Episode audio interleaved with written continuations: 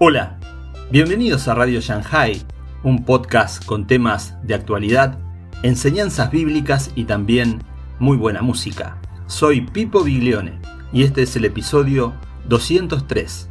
Hoy, el Día de la Reforma, con César Vidal. Editorial sobre el aniversario del comienzo de la Reforma con la publicación de las 95 tesis de Martín Lutero, el 31 de octubre de 1517. En el próximo podcast continuaremos hablando sobre este tema. Recordá que podés seguirnos en Facebook e Instagram, dejanos tus comentarios y si te gusta, compartilo. Te invito a escuchar este episodio atentamente. Corría el año 1513 cuando el príncipe Alberto de Brandeburgo, de tan solo 23 años de edad, se convirtió en arzobispo de Magdeburgo y en administrador de la diócesis de Halberstadt. Al año siguiente, el joven Alberto obtuvo el arzobispado de Maguncia y el primado de Alemania. Es más que dudoso que Alberto contara con la capacidad suficiente como para atender de manera debida a esas obligaciones pastorales, y por si fuera poco, la acumulación de obispados era de dudosa legalidad canónica. Sin embargo, en aquella época los cargos episcopales, además de las lógicas obligaciones pastorales, llevaban anejos unos beneficios políticos y económicos absolutamente extraordinarios, hasta tal punto que buen número de ellos eran cubiertos por miembros de la nobleza que contaban así con bienes y poder más que suficiente para competir con otros títulos. En otras palabras, ser obispo era fundamentalmente ser un señor feudal como un marqués o un duque, y el arzobispado de Maguncia era uno de los puestos más ambicionados, no solo por las rentas inherentes al mismo, sino también porque permitía participar en la elección del emperador de Alemania. Esa capacidad electiva era un privilegio limitado a un número muy reducido de personas y susceptible de convertir a su detentador en receptor de abundantes sobornos que procedían de los candidatos a la corona imperial. Al acceder a esta sede, Alberto de Brandeburgo ya acumulaba, sin embargo, una extraordinaria cantidad de beneficios eclesiásticos, y por ello se le hacía necesaria una dispensa papal para desempeñarlos todos dispensa que el Papa estaba más que dispuesto a conceder, pero solo a cambio del abono de una cantidad de dinero que consideraba proporcional al enorme favor concedido. En este caso, el Papa exigió de Alberto la suma de 24.000 ducados, una cifra fabulosa, verdaderamente astronómica, imposible de entregar al contado. Como una manera de ayudarlo a cubrirla, el Papa ofreció a Alberto la concesión del permiso para la predicación de las indulgencias en sus territorios. De esta acción, además, podían lucrarse más personas. Por un lado, por supuesto, Alberto lograría pagar al Papa la dispensa para ocupar su codiciado arzobispado de Maguncia. Pero además, la banca de los FIGA recibiría dinero a cambio de adelantar parte de los futuros ingresos procedentes de la venta de indulgencias. El emperador Maximiliano obtendría parte de los derechos y sobre todo el Papa se embolsaría el 50% de la recaudación de la venta de indulgencias que pensaba destinar a concluir la construcción de la Basílica de San Pedro en Roma. Desde el Papa y el emperador hasta el último fraile predicador, todos sacaban tajada del negocio. El negocio era notable e indiscutible y la solución arbitrada satisfacía sin duda a todas las partes. Incluso las pobres gentes que compraban las bulas de indulgencia se veían consoladas por una predicación en la que los frailes repetían una y otra vez que apenas tocaba la moneda el platillo, el alma volaba desde el purgatorio hacia el paraíso. Bien pensado, ¿no era un precio más que aceptable para pagar la salvación de un pariente o la propia? Sin embargo, esta vez el inmenso sistema de corrupción eclesial que comerciaba con las creencias de las gentes, en el sentido de que podían pagar para sacar a sus familiares del purgatorio y para cortar sus días futuros en ese lugar al que no se refiere en ningún momento la Biblia, iba a chocar contra un serio obstáculo. El 31 de octubre de 1517, un monje y teólogo llamado Martín Lutero clavó 95 tesis sobre las indulgencias en la puerta de la iglesia de Wittenberg. Inicialmente no se trataba de un desafío, sino solo del deseo de discutir académicamente cuestiones como, por ejemplo, qué razón existía para que si el Papa podía sacar las almas del purgatorio, en vez de hacerlo por amor y gratis, cobrara una cantidad.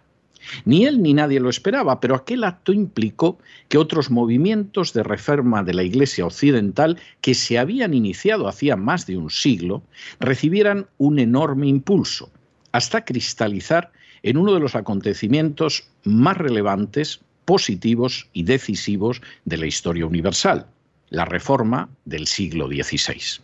Sin ánimo de ser exhaustivos, los hechos son los siguientes. Primero, a diferencia de lo sucedido con otros reformadores anteriores, como Jan Hus o John Wycliffe, y a pesar de que lo intentó con ahínco, el Papa no consiguió que Lutero fuera arrojado a las llamas, sino que el reformador alemán logró salvar la vida de tal manera que en muy breve tiempo la reforma había aprendido no solo en Alemania, sino también en otras partes de Europa, como España, Italia, Francia, Suiza, los Países Bajos, Dinamarca, Suecia, Noruega, Finlandia, Polonia, Hungría o Chequia.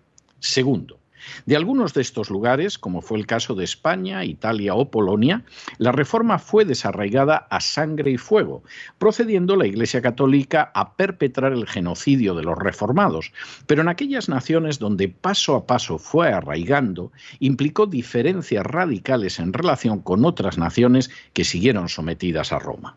Tercero, la reforma implicó el regreso a la cultura bíblica del trabajo, proporcionando a naciones pequeñas y pobres la posibilidad de pasar por delante de potencias como España, que todavía a finales del siglo XVIII consideraba legalmente infame el trabajo manual y que además había extendido ese punto de vista por lo que ahora conocemos como Hispanoamérica. Cuarto, la reforma implicó el descubrimiento de una cultura financiera que estaba en la Biblia y que frente a una Iglesia católica que había prohibido, por ejemplo, el préstamo con interés, descargando esa responsabilidad sobre los judíos, pudo crear la verdadera banca moderna más allá de los balbuceos que había conocido en algunas ciudades italianas y flamencas.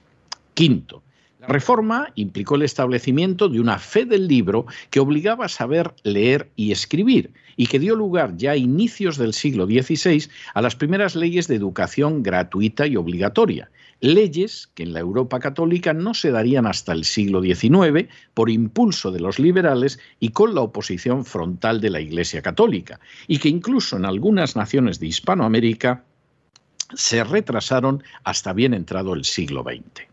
Sexto, la reforma implicó el regreso a la visión bíblica de la observación de la naturaleza hasta el punto de que provocó la revolución científica, como han señalado autoridades de la altura de Thomas Kuhn o Whitehead. Todavía en el siglo XVIII, naciones como España y sus colonias en Hispanoamérica no habían adoptado el método científico en sus centros docentes, ni siquiera en la universidad. Séptimo, la reforma implicó el regreso a la visión bíblica de la supremacía de la ley sobre las instituciones, lo que era lógico porque había apuntado a que ni siquiera el Papa podía colocarse por encima de lo enseñado en la Biblia. Esa visión daría lugar a un parlamentarismo ahogado en otras naciones y finalmente al surgimiento de la democracia moderna en los Estados Unidos de América, un fenómeno al que las naciones católicas se sumarían ya muy tardíamente y con enormes en contra de la Santa Sede que duraron hasta bien avanzado el siglo XX. Octavo, la reforma implicó el establecimiento de la separación de poderes, ya que lejos de ser partidaria del absolutismo u optimista antropológicamente, creía que el ser humano tiende al mal y por lo tanto hay que evitar que todo el poder se concentre en unas manos. Noveno. La reforma implicó, en fin, el abandono de la idea que tan pésimas consecuencias ha tenido en las naciones católicas de que la mentira y el hurto son meros pecados veniales.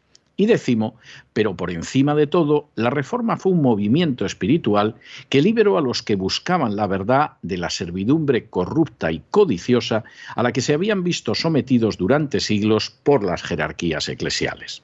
Frente a la idea de que la salvación se puede comprar o merecer, la Reforma recuperó el sencillo mensaje de las Escrituras que anuncia que Dios ama a la humanidad y que puede y quiere comunicarse con ella sin necesidad de intermediarios que dicen hablar en su nombre, pero que por encima de todo se preocupan de llenar sus arcas y de mantener y expandir su poder a cualquier precio.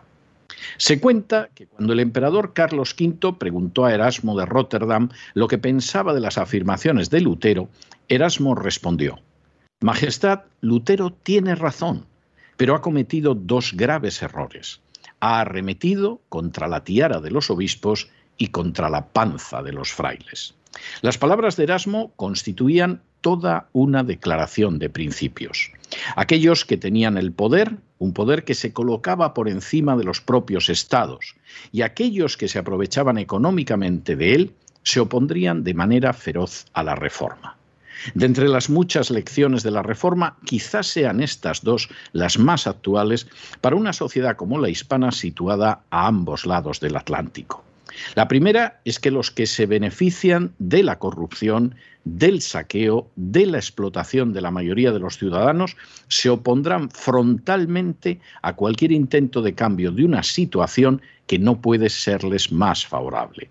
Las castas privilegiadas procedentes de los partidos, de los sindicatos, del mundo financiero y de la Iglesia Católica no solo no moverán un dedo para cambiar la sociedad, sino que harán todo lo posible por aumentar sus privilegios injustos, aunque eso signifique, como en el caso de España, respaldar directamente a los que desean descuartizarla, como es el caso de los golpistas catalanes o los nacionalistas y los terroristas vascos. La segunda es que una sociedad que vive de espaldas a principios universales contenidos en la Biblia no podrá avanzar de manera sólida jamás. Durante un tiempo podrá vivir en la ilusión de que progresa e incluso ver cómo el edificio se va levantando poco a poco.